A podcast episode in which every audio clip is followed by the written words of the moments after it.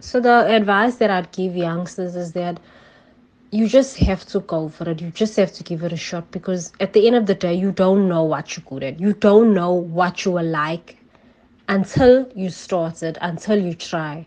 Like I said in the previous article, when I matriculated, I didn't even have one distinction. And already that freaked me out a lot because I knew for what I wanted to study, I at least had to have like at least one distinction because I wanted to do medicine. But unfortunately, no doors open in that field. So I said to myself, I'd study something that um, I meet the, the minimum requirements for. I did some research, I found something, I attempted to do it. My first semester, I tried to like devote myself and give it my all, but I found that it just wasn't for me. Like it just, I just wasn't there. It didn't interest me.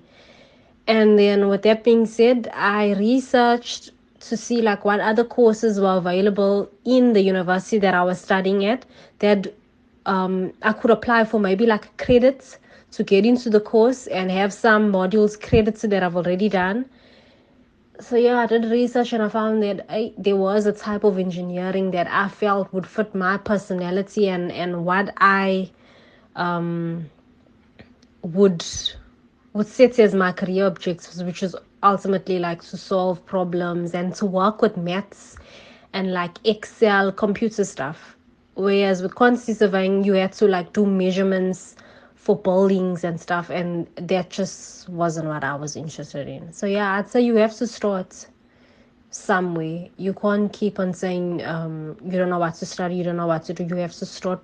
You have to try because you'll never know what you're good at. And once I found the thing that I have an interest for, there's no looking back for me.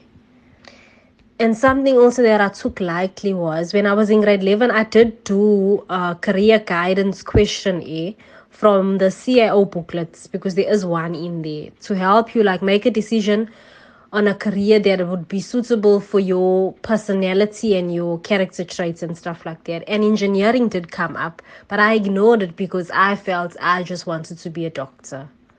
But look how how it happened that it took me a whole year to realize that that is what I'm actually interested in and that is what goes well with the type of person that I am.